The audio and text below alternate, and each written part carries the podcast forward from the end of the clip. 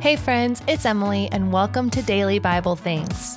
If you're joining in this morning or at the end of your day, let's make space to engage with Scripture. Go ahead and remove distractions and ask the Holy Spirit to help you repair, build, and grow different parts of your relationship with God. Now, let's take a deep breath and get started. Today, we're looking at Proverbs chapter 3, verses 5 and 6, which is found in the Old Testament and is considered wisdom literature.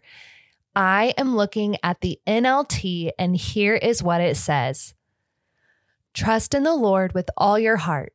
Do not depend on your own understanding. Seek his will in all you do, and he will show you which path to take. Based on this passage, here is today's question to think about. What is one small thing you can do to put your trust in God's plan for your life, even when things are uncertain? Keep this question in your heart and on your mind as you work to repair, build, and grow different parts of your relationship with God.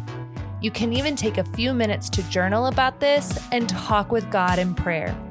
Our guided journal, linked in the show notes, can help you do just that.